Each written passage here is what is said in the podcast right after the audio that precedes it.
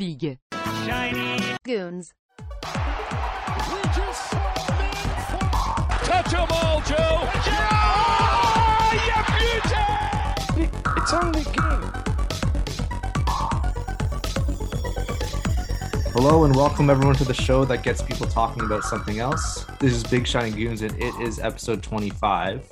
I'm your host Thomas and with me today is a writer for SB Nation's Broad Street Hockey, a co-worker, you could say, um, Maddie Campbell. Maddie, how's it going? Doing great. How are you? Doing pretty well. Can't complain on a weekend uh, morning just before we get all set for hockey and everything. It's going to be crazy. Just very nicely easing into things. yeah, just not nothing abrupt, nothing terrifying, nothing, no worrying about how we're doing and whatever we're doing. But um, yeah, like how? So how's your summer been, really? Uh, it hasn't felt like much of a summer, let me tell you. Yeah, it's just been kind of nonstop for you, right? Yeah, I um, I- we were talking about this before, but I was Mhm. doing so much with the draft, and it seemed like that was happening for a very long time. And then I had a little bit of a break after that, and felt like I was kind of just starting to catch my breath there. But then it was like development camp's happening, and suddenly rookie camp is in like two weeks, and then it's training camp, and ah, Yeah, it's not. Yeah, honestly, and then preseason, and then regular season, and the next thing you know, you're just uh, yeah, you're just at every game, especially for you, where I'm lucky and I just have to stay home away from everything. um, so how like I guess we could go into more of like your origin and like how did you even get interested in like writing about hockey at all? you know it kind of happened by accident weirdly um i've always liked hockey and it's Mhm. kind of something that's been on in my house like since i was a kid but i never really thought about it as an actual career path i went to college for english creative writing which is like sort of related but like i had other ideas about what i wanted to be doing and then like the summer before my last semester of college, I was kind of hitting that, oh shit, what am I going to do after I graduate? It's all becoming very real now. Um, and a girl I was working with in my um, like office work study job situation uh, was running kind of a Philly all things blog and just asked if I wanted to write some hockey for her because she was redoing her sports section and knew that I liked hockey and could write. And I was like, yeah, sure, why not? I've never done that before, but I'm not doing anything else. So let's Yeah. take a shot at it. Yeah, and always it's like I feel like I've always talked to this about like with coworkers and stuff and everything of like how sometimes the more interesting ones are people that were not like enveloped in the sport from like the get-go. Like I I was talking to a friend of mine, it's like I have a I have a period of like four or five years where if you ask me like who was even on my favorite teams, then I have no idea. Just because I was like completely involved in something else and I was just like a break from everything. Um, but yeah, like it's ref- it's kind of it's a little refreshing to get that like creative writing background because then also your like writing is more interesting anyways than like the standard formulaic like this happened then this happened like it's it's the same shit it's not doesn't read like a story it reads like a press release kind of Yeah, I hope so. And I mean, I, I focused in poems too, which is an interesting Yeah. mix there. But no, I, I do think it was really valuable. Um, you know, something that you get told a lot when you're going through like the, an English program or a creative writing program is how important it is just to read things and absorb that way and figure out what other people are doing that works and then kind of develop your own voice that way. And I, I don't know if that's necessarily something I would have been thinking about had I been hard into journalism going into this job. I think it's it kind of forced me to Mhm. be a little smarter and just be a bit more of a sponge. Yeah. Yeah. And like uh were there any like early origins that or not origins, any like early influences you remember? Like someone Um, specific?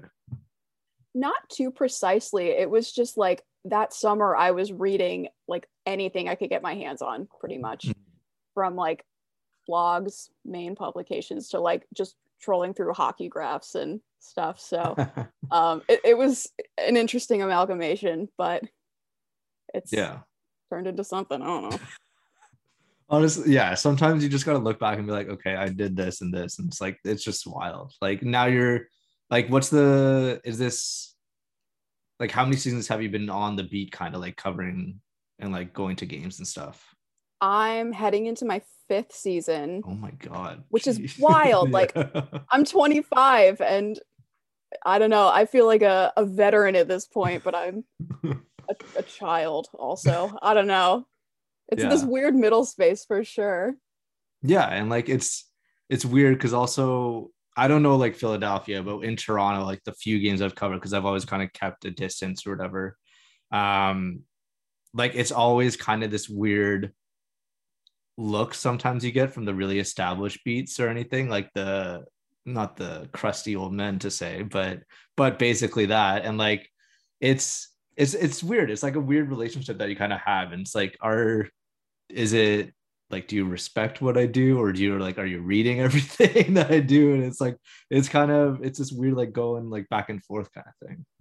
Yeah, definitely. And the demographic on the Philly beat, I mean, I'm sure you've seen like from Twitter and everything, is uh, it does skew uh, older and very male, Mhm. um, which obviously I would like to see that changing, but you know, it, it also hasn't been like the absolute nightmare that that sounds like it could be a setup for. So um, I'm really grateful for that, but it's uh there's definitely times where I do feel like, oh God, I am very much not like everybody else here.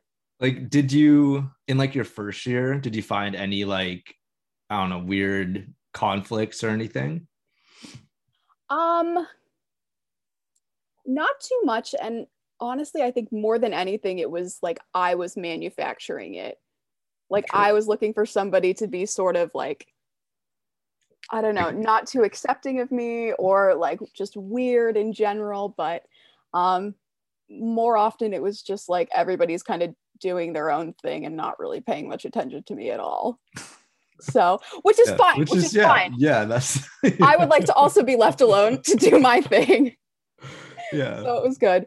But um on the flip side, I uh that whole first season and actually when whenever we've been in our kind of regular press box configuration, um I sit next to Charlie O'Connor. So he's been a really great resource uh since I got started and just a pal. yeah So I've been really grateful to to have him there too. no charlie's already been mentioned i think this is the third episode that he's been mentioned on he, dom talked about his music tastes and like basically him getting music recs from charlie specifically like Yeah. all the time i'm like yeah kind of makes sense like Yeah. Um but yeah so like do you like you talked kind of about the philly beat and stuff and like specifically philadelphia do you feel like you get more experience covering like just being in philadelphia and like the insane kind of microcosm sports world that philadelphia is It's uh it's definitely a pretty distinct flavor. Um I'm not too tuned into the rest of Philly sports. Mhm. Um I just get whatever like angsting is happening on Twitter and in the Slack chat, which is probably not always the best like actual metric for how the teams are doing, but uh you definitely get a taste for how the fans are and I don't know. I think it's uh a market where the fans are definitely really engaged and that's definitely pushed me to like be actually good at my job you know if nobody was reading my shit it's like i can do whatever i want it doesn't have to be good i'm just gonna mail it in but so so like uh, Min- like minnesota or uh, no, I'm just kidding. yeah i mean you've seen the commenters on uh on BSH that if your work's not up to snuff they'll tell you about it um which is valuable usually I've I've already had that. They just don't like the stuff that I write. I think my writing's fine, but yeah, it's just the content. It's just the context of it. But you're doing great it's, I try. It's okay. um, I'll continue shit talking Samarin until my until he's like retired. Um, yeah, like so. I guess we'll just move on to our first segment. kind of bring on more while you're here, not talk specifically about sports. I know you're probably already, it's enough. You gotta, you already have enough for the year. Um, so Maddie, could you tell the audience anything that you're checking out recently? It doesn't have to be a new release, it doesn't have to be anything um spicy or hot take-ish. Uh just like anything that you're checking out with the last couple weeks. Um, it's been kind of a weird mix recently. Um, throughout a lot of quarantine, I've been getting back into a lot of the stuff that I was listening to in high school, like for no real reason, just getting back into it. So it's been a lot of the sort of emo, pop punk throwbacks and stuff. Um, I, I feel like there's something you could unpack there as to why the quarantine brain is going back to that, but Right. I, I don't have an easy answer for that. yeah and like i guess we're all like reverting to like even i find myself sometimes doing that like i was listening to so like in high school i like grew up as like a hardcore kid and i was listening to like the old shit that i liked then and like have heart and like straight edge bands like that um Mhm. But yeah and it's like this weird kind of you have the extra time to listen and it might not be total like undistracted listening like commuting or something because you're not going anywhere or we weren't going anywhere. Um but yeah it's it's definitely an interesting time. Like what were some of the bands that you were really into in high school? Um, other than the one that we're talking about later. Later, yeah. No spoilers yet, even though it's going to be the episode. yeah yeah okay.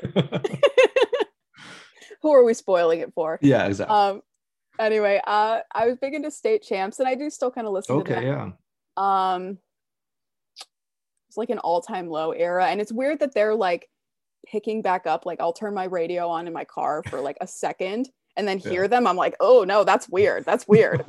we left that way back in yeah I need to be I need to be reading AP and like yeah. Um yeah, like so was there any other like foundational bands like anything that kind of like shaped your taste at all or was it like kind of from the get-go you're more into this because it kind of you're exposed with that Um, I think it was just I was exposed to a ton of that. Um, we, my sister and I were like going to a ton of like pay 15 bucks to get in to like a shitty dive bar show when we were in high school. Um, and just kind of picking up more and more new bands that way. So it um it just kind of built that way. I think my taste at the time wasn't particularly well rounded. I wasn't really seeking out new stuff and also had this weird, like, very anti pop music okay situation, which Yeah. I can't really explain.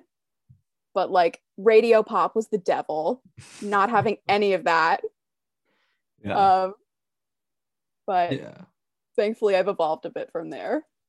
yeah and uh, yeah like it's always good to i feel like everyone like kind of when they maybe it was just my like my experience but when i was diverting from like this might be like when i was like 10 or 11 or something diverting from like my parents listening or stuff that like my parents listened to it was always very like hard nosed kind of like this is the greatest thing and then everything else is kind of shit um kind of attitude. Maybe you like maybe that's also just like an adolescent thing of like a very like angsty like oh your shit is terrible. Sorry. Um i'm right all the time. Yeah. kind of thing. But yeah and it's like it's it's it's different to see like how so how did you discover those bands that you were initially into? Like was it an online thing? Because we're kind of around the same age like i'm two years older but it's still like i remember some internet stuff but it was a lot of like my older sister and like of just like word of mouth stuff. But was it all kind of internet or like kind of the same deal? I want to say word of mouth. Now that I'm thinking about it, I'm like, have I erased all of my like middle school, high school memories? Right. What happened here? Um, no, I think, yeah, I think it was mostly like getting into stuff through some of my friends and then kind of going from there. Um, because I wasn't super, super online at that point. So yeah, I guess it had to be. That's not a very good answer. no, it's okay. It makes sense because like it does influence everything. Like we, I remember first listening to 50 Cent, seeing the uh I think it was the In da Club music video in my next door neighbor's basement.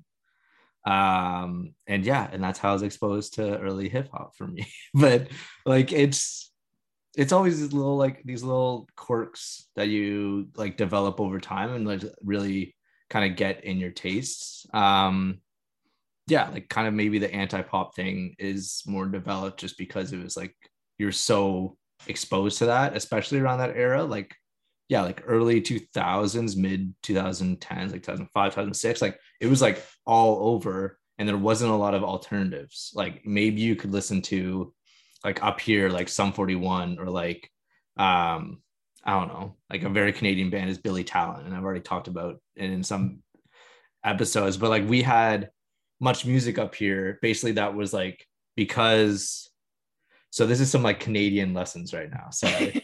but so the CRTC runs our media basically. Okay. And they are obliged to, and this is probably because of of how much like American culture kind of seeps into C- Canada.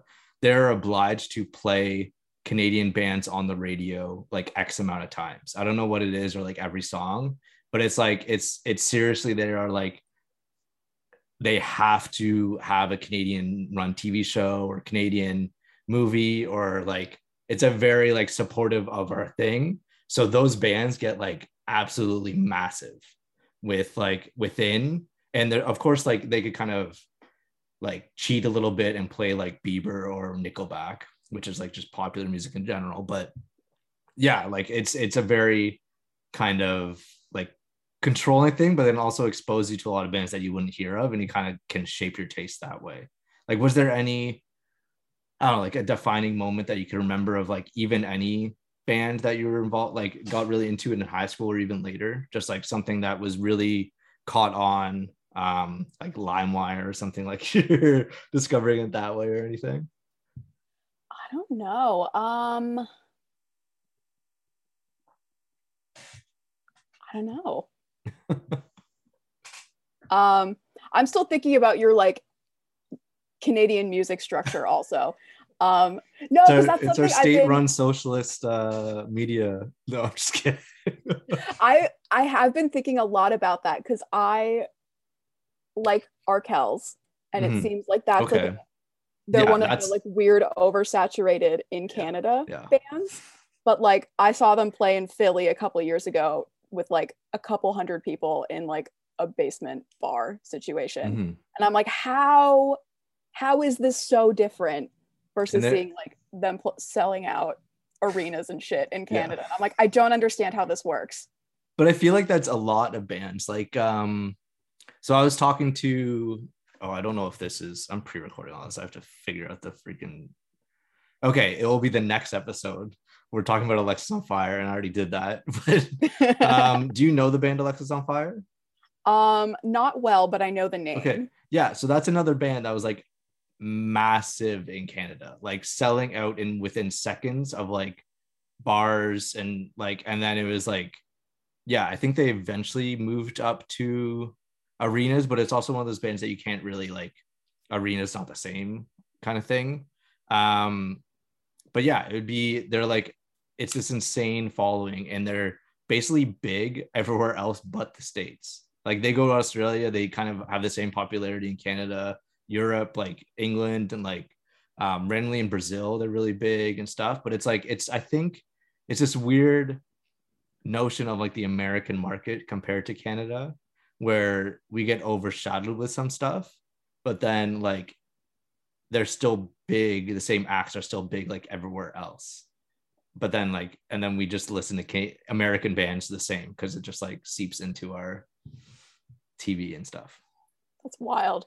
And like, I don't know. I'm not an expert on this stuff, but you'd think like, I don't know. I don't know what's stopping like those bands from getting bigger in the states because you know we have the internet now and everything. Right, I think right. it would be more democratic and not so aggressively influenced by just like whatever's playing on the radio and on TV and shit. Yeah, definitely. Like maybe it'll change now, but this was, oh god, Alexisonfire was big. Yeah, like 2008. 2009. So it was a little before like Spotify and streaming services were really popular where you can just like click on anything. Okay. Like there's still obviously like music videos released on internet, but you kind of have to search. I feel like especially with those, you kind of have to search more. And it's it is like a more organic way of finding bands. Um, but yeah, it's it's definitely an interesting thing. And like and going back to i guess like this whole discovery thing like when you're discovering bands at different shows like a band that you wanted to see and then another band that you kind of liked opening up for them or something um do you felt like that was more organic or natural compared to like now where everything's like you go to spotify or apple music and then there's like related related artists or art or fans also like and then you just click that and go down like a rabbit hole that's almost like pre-manicured Um, yeah, I, I would definitely say it, it feels a little bit more organic. I also feel like the Spotify algorithm has me a little too figured out at this point, and that kind of freaks me out a little bit. Yeah, like what are some like bands that you were able to like recommend? You're like, yeah, this is perfectly my stuff, and it's freaky that they have figured this out. A really weird one was around the same time I was getting into tracking uh, like prospect data for the Mhm. University of Michigan. They gave me this like sort of indie pop band called the Kelseys, and they're like, I'm like 100%. This is my shit. This is great. Hit the nail on the head here, Yeah. and it's it's a student band from the University of Michigan. Oh, And I'm like, oh no. they're, they're watching me. Oh my god, they see they see Cam York stats and they're like, this person likes the Kelseys. Come on. that was a little bit too much for me. Yeah. And like even I've talked to C Morley about their experience and like it was TikTok for them that Okay. like it was just freaky about how they were able to like watch TikToks and then get into the music by that and they were just listening to like TikTok songs. Like is there any other like other than Spotify or whatever, like any YouTube algorithms you're like listening to or just like noticing live performances or something? Uh Spotify's the big one. I haven't I Mm. actually only just recently got TikTok too. So I'm not too deep into that rabbit hole just yet. Although very early on it did give me like a weird cat video and the voiceover sound sounded just like my voice. Oh. This and I sent it to my this is too sister like, Ugh. this is conspiracy theory stuff. This is like we're going dark down in the dark web. No, we're not that podcast, but um this is wild. yeah, exactly. Um so like other than so we're, it's obviously in the title with Jack's Mannequin, but were there any other big artists that you really like held on to? Like you had all time low you mentioned, but was there any artists that um that really kind of like shaped like do you remember the first band that you listened to other than like what you kind of grew up with and were like given to by your parents or something Um, some early ones I remember getting into were like Cartel, um, early Paramore, okay yeah. um, in that sort of realm. Um, yeah, and those those are ones who have sort of stuck with me as well.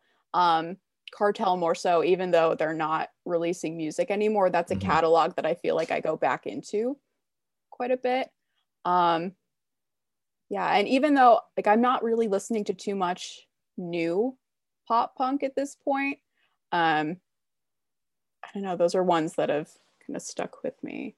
Yeah, and I do feel like Paramore was one of those bands that were so like just blew up, and they were kind of ideal to break into because they're still like a little like they're obviously still pop punk, but it was also more like what's the word I'm trying to find? Uh, like easy to transition into that kind of thing. It was a very like yeah. um gateway band hmm like I always have some of those where you kind of start listening to he- like for me it was always heavier and heavier stuff and it just like progressed and then like in high school I was listening to like death metal and shit. But after before that it was always like Black Flag which was led to before like kind of harder like Gorilla Biscuits which they still had like melody and stuff and it was like a little bit before that but it's always interesting when like you think back and see your shapes like your taste kind of shape into what it is now? Like do you think any like of any big jumps that you made in listening or like big like risks you felt and then that was kind of rewarded at all? Um, I don't know. I think a lot of it has sort of evolved a bit as like that scene. Okay. Uh, yeah uh, has sort of evolved as well. I feel like there was a point around 2013, 2014 where the sort of general umbrella of like Warped Tour bands, you were seeing more of like Mhm. some kind of pop indie influences coming into that mix. And I sort of just started getting into a little bit more of that.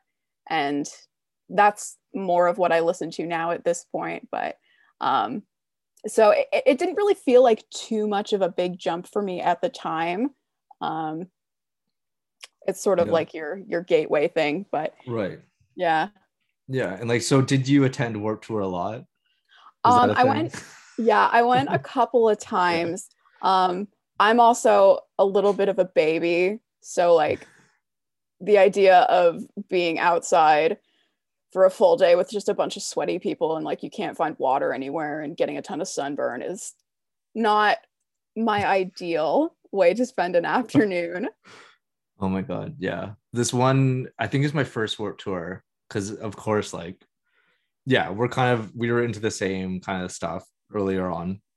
Um, yeah, and like my first warped tour, oh my god, my voice um was up in in like by uh yeah, just like swallowed something apparently. Um was like basically in a mud pit because it rained on the Friday and it was disgusting. It was like not as bad as just because I recently watched the doc, but Woodstock 99 and their mud there.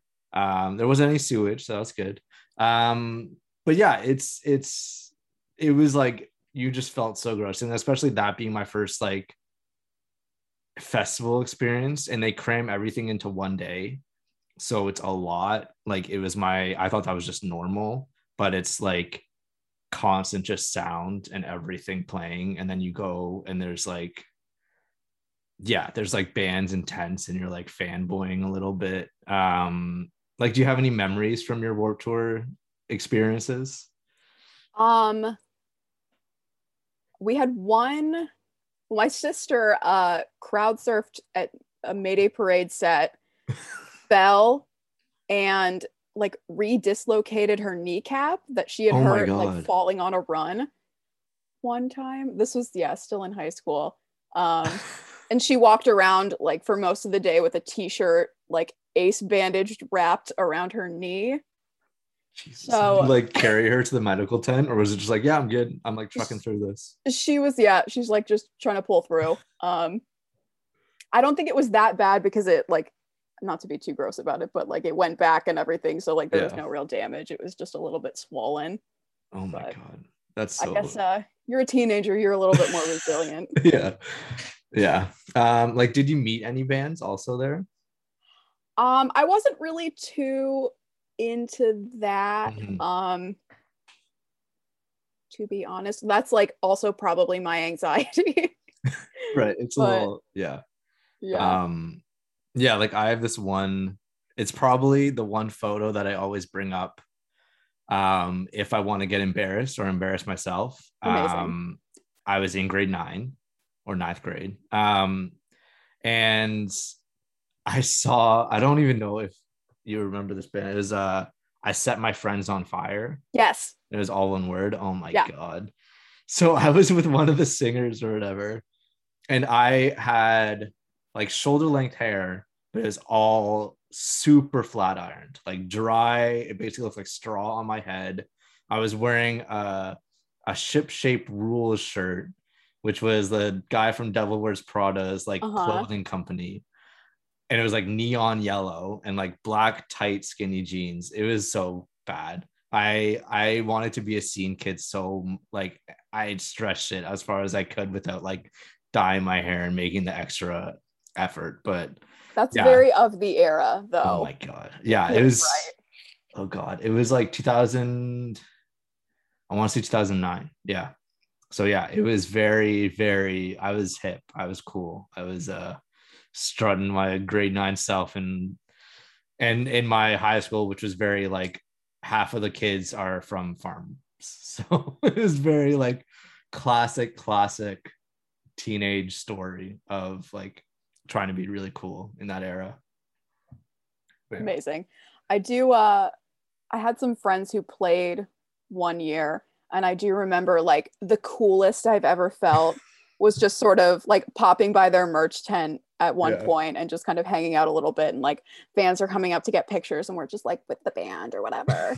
It's, I know. very cool. You always do feel cool. Like even when I was playing hardcore shows in like my little like outside of Toronto areas, and like it would be like I would be the first band or the second band, and there was like cooler bands that we played with, and I was like, oh, I get to hang out with these guys. And I always seemed younger, but it was really like I was one year younger, maybe. And it's always those weird, that weird feeling of like, I don't know, maybe it was like the anxiety, but you look back on it, it's like, why did I even think anything of that? Like they weren't, they're not like celebrities or like big name bands or anything. It's like, but you just have this idea in your head. But it just like feels when you do get that experience and like being behind the merch table or like talking to the band and someone comes up like a fan or something, it's like a very unique experience that like everyone probably has sometime. Yeah, and I feel that a lot um, with like my job, um, Mhm. where like one of the first questions I get asked, like when people find out that I cover games and like get to interview the players and everything, like, oh, is that so cool? Like, what is that like? And I'm like, I don't know, dude. It's fine, I guess.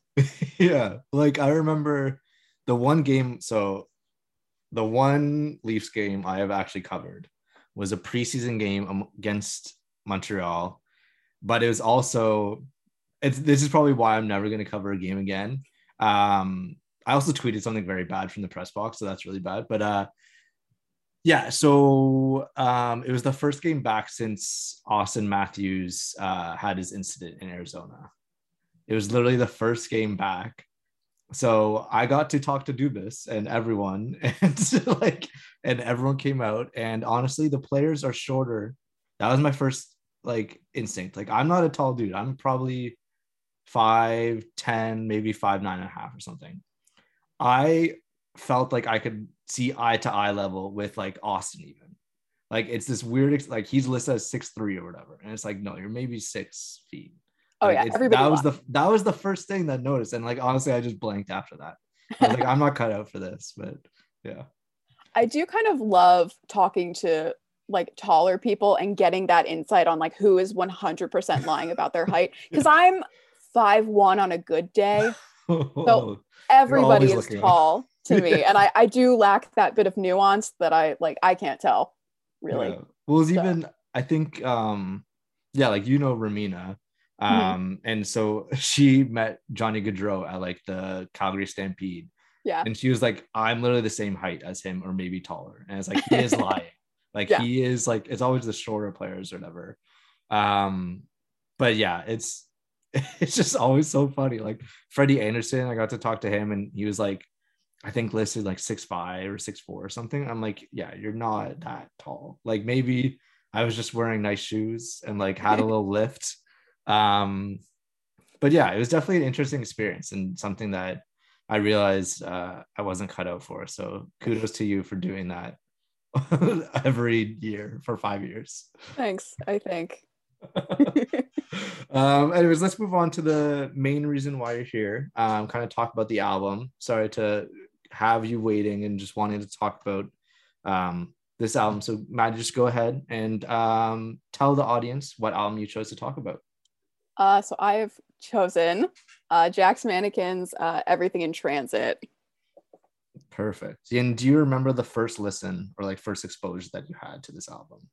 I do. And it was sort of a weird one. I had never heard of the band before, even though, like, Jack's Mannequin, Something Corporate is sort of under the umbrella of the stuff I was listening to already. Mhm. But I remember my freshman year of high school, my uh, homeroom teacher slash student council advisor, we're going to leave that one alone. Oh, Uh, that, that was a really cool thing to say. my student council in high school. But uh, he had a a tour poster up in his classroom from the the Glass Passenger tour, and I just thought like Jack's Mannequin sounded like a cool band name, and I was Mhm. gonna go check them out, and I just kind of worked through the catalog. Um, I think that was early Spotify as well, Oh, wow. and uh, yeah, I so started with everything in transit, that one being the first one, and just like I don't have a very precise answer for this, but like it just it like something kind of clicked for me and like that it hit in a particular way that uh, was good at the time and it's it's just stuck with me you know in the Mhm. god 10 years since So this was so I guess yeah, if you've listened to this band, so this was a good portion like five years after the album came out, around there. So this is kind of like post, like after their kind of big release and everything, or like that releasing of it. yeah they were i think getting ready to kind of wrap up like the people and things had just come out and they were kind of nearing the end of that whole band cycle so it was sort of a weird time to jump in like i think my sophomore year they were like this is the last tour we're done You're like, okay, cool. Okay. Like, thanks. right yeah it's always disappointing with that but it's also like kind of neat that you have this nice little package of like three albums that they have put out and um and just like having this and not knowing that and knowing that it's like it's not gonna change or anything like it's it's it's sometimes nice to have something short and just like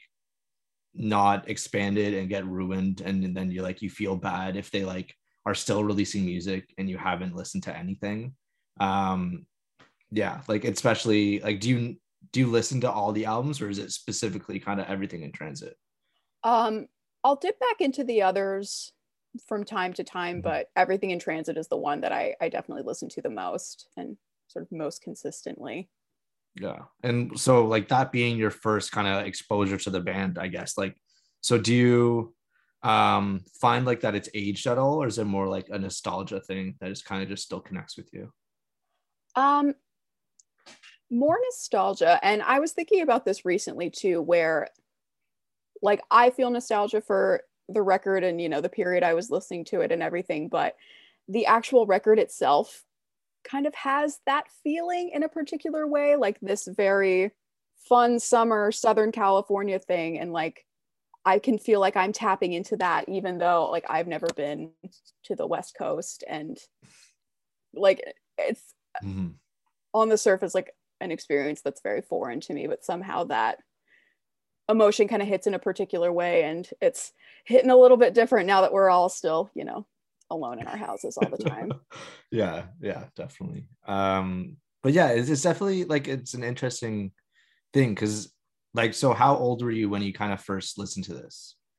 Um would have been 14 15 okay.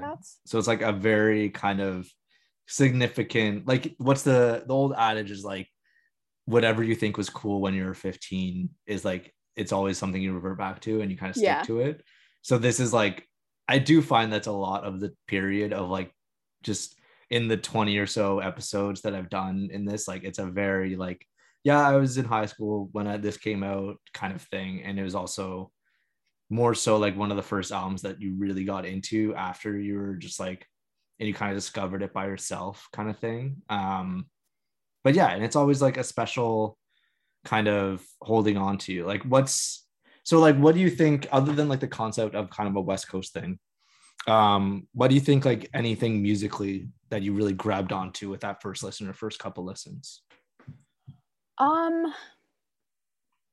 I don't know. It's just this is sort of imprecise, but like it's a lot of jams. Like I'm not always looking for something that's really profound or makes me think a whole lot, even though there's like some interesting themes in there that you can dig into. But um yeah, it's it's just a fun listen. I mean, I wasn't driving at the time, but now that I am. It's still very much an album that I can put on if I'm on a longer drive and can listen to straight through, and it's just an enjoyable experience. Um, Mhm. And that Yeah. still works yeah and like even though so i haven't heard this album before when um i did my little research before the episode when you uh told me what album you picked but um i found it was a very like i don't know like i don't know if power pop is the word but it's a very it's not very um like it's not a distortion heavy like fast or anything that i kind of thought of them first because I knew of the band previously, but it was a more connection, like I mentioned before, like AP, like alternative press was like very big um, at that time. And it was basically how I listened to a lot of bands um, and discovered them. And I heard the name and it was always there, but it was kind of uh divergent. And like I I learned later and like last week um that it was his um like Andrew McMahon's it was so something corporate was the other band obviously and I didn't realize that. And that was a more like pop punk band. So it's like the second project kind of more softer has piano involved. Um so it's like I feel like it's a lot more like you could easier listen um so to say but it's a very I don't know like well put together album and like well crafted and thought out. Um and you kind of get that from the first listen i feel like. Yeah and i mean my understanding i could be wrong here because i haven't like looked into this recently. Uh my understanding is it sort of came out of this time where like something corporate had just gone on a hiatus. Um i think andrew mcmahon had just broken up with his girlfriend like long-term girlfriend. Mm. i think they're married now though. Um and had like moved into a house with a bunch of his best friends from high school and the record sort of came out of that period. So it was a lot of like reflection and you know doing things a little bit differently and Mhm. figuring your shit out. Um and I- think uh, yeah that that's very much the vibe. And did you feel like that was reflected in like what you were feeling at the time at all? Um no honestly. Um like which I, I think is so interesting that it's like i kind of mentioned it's the whole experience feels a little bit foreign to me. Like i wasn't doing a big breakup at that time. I like my friend situation was pretty stable and everything like but something about it just still kind of hit. Mhm. yeah definitely. Like that and that makes sense too because it's like it's just another like he's telling a story obviously. So it's a concept album based on like a move out to california. And kind of after a lot of like breakup themes um and that kind of makes sense. Um but it's also like it's a something that you could tap into as like an alternative to just like something to enjoy and you don't have to like directly relate to it. Um like I, i've talked about this before on previous episodes but it's something that sometimes you can relate to a song very literally and be like i feel the exact same way. Or you can relate to a song that's more metaphorical or more of a transition into what you're feeling at the time. So like something can come up that seems so minor or it's almost like okay still like the old saying of like horoscopes that were meant like that were written for everyone to relate to kind of thing. Um i'm not saying that horoscopes are wrong or anything but it's like it's just this like thing that sometimes just the way it's crafted is able to you're able to take any experience something you've had a shitty day at work or whatever and apply that to your listen. So it's a very like you could either do it full on head on or i feel like you could just take it your own way and just or just enjoy the story. Like maybe with you it was just enjoying it as like a peripheral thing of like a storytelling thing. Yeah that, that feels right. And i think it's interesting uh how the listening experience has changed a little bit. Um now i keep talking about quarantine and us living in our houses and everything like at this point like it feels a little bit more like an escapism piece like we're not all running around with our friends and doing whatever we want and not having any obligations to anything um but i'm sure a lot of us wish that we were um so it's yeah it's it's a, it's a little bit different now but i think that's still interesting. Mm-hmm. Yeah, for sure. Um, so do you have like a favorite track on the album at all, or something that you really gravitate to when you're cruising through and want to check this album out? Um, probably the um, yeah, probably the two would be uh, La La Lie and then Rescued, which are very big, uh, kind of different on the uh, emotional spectrum there, but Mhm. um, something about those two just kind of like feel comfortable to me still at this point. Okay. And do you remember your like I guess it was when you first listened to the album, but like when you really gravitate towards those songs at all? Like was it a significant moment or anything that you just noticed that song and you kind of kept returning to it? I don't know. I um I think it changed a little bit. Um Mhm. I want to say initially my favorite on the record was Dark Blue. Okay. Um and somewhere along the line that's changed. Um I, I don't know when it happened though. It's yeah. Yeah. It's a, it's always different for people that are like first experiencing um an album too. Like sometimes when I really gravitate towards a song, it's just a happenstance I listen to it and I'm like, oh, that's neat. Um like even when so when you listen to the album now, is it more of a full album thing or select songs at all? Uh it's a mix. Um Mhm. especially a lot of my listening is like the Spotify daily mix. Like you're gonna throw some shit together for me and I'm gonna like it. Yeah. and I'm going to put that in while I'm uh, driving to work or whatever. So I'll get random songs from there um, on there. Um, but I do listen to it straight through quite a bit, whether that's in the car. Um, that's one I'll listen to when I'm writing too, just because I think at this point it's so familiar. I don't have to think too much about it. I'm not going to get really distracted by it. Right. So Yeah. yeah. Yeah, that definitely always helps. Like I've had to revert to uh house music when I'm working. Oh, yeah? Because it's no there's no words sometimes. And it's like just very trance like in the thing. Like, yeah, so that totally makes sense that if something you're so familiar with and you don't have to think about the words or it doesn't absorb into you, then um yeah, that it just kind of works for sure. And is there anything like else that you feel like we already talked about like a, a little bit of the connection stuff but is there anything like more artists that you kind of listen to because of jack's mannequin? Like maybe so the first so the first artist i it came to mind when i listened to this album was say anything. There's a very i don't know if you listen to them but it's a very kind of similar vibe. Um very emo like there's a piano still in some tracks so i feel like that's a very key characteristic with some bands. Um but yeah was there anything like was this a launching off point or anything or is it just like a comfortable position you have?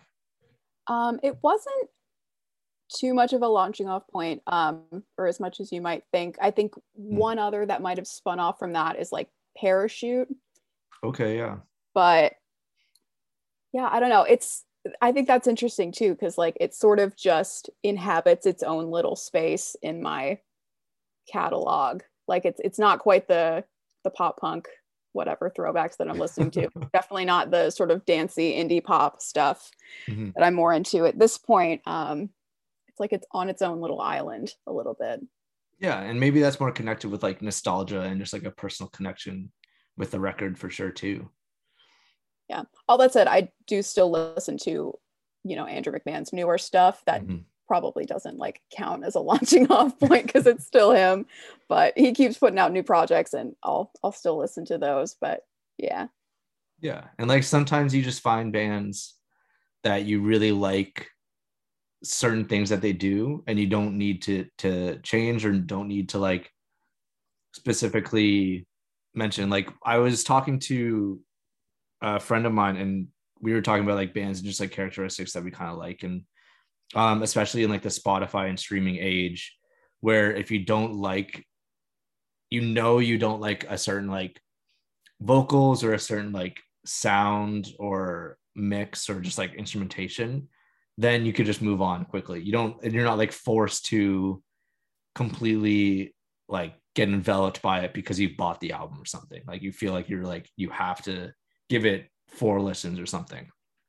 So like maybe that's just like it with Jack's Mannequin for you. Like you don't need another band that sounds similar because it's just like it's this little package that you can just keep on returning to that you don't need like another band to kind of rip them off or anything.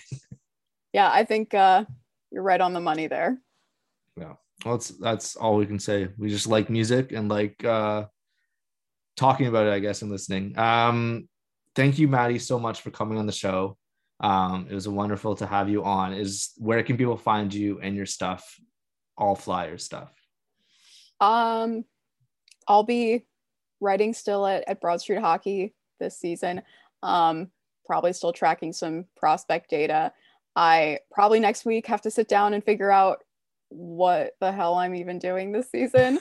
um, I've been avoiding it a little bit. Yeah. Then it all becomes very real. But um, yeah, just keep an eye out on the website. There will be stuff happening there, whatever that looks like. It's Yeah. a mystery for now. it's it's always a fun website to visit, no matter what content is uh there. Not mine though. Um, anyways, you can find the podcast at big underscore shiny underscore goons. You can follow me at notes are chained on Twitter. You can rate, review, subscribe, like, follow, all those buttons that you can hit for the podcast. Um, and yeah, once again, thank you, Maddie, so much for coming on the show and talking to some Jack's Mannequin. Thanks for having me.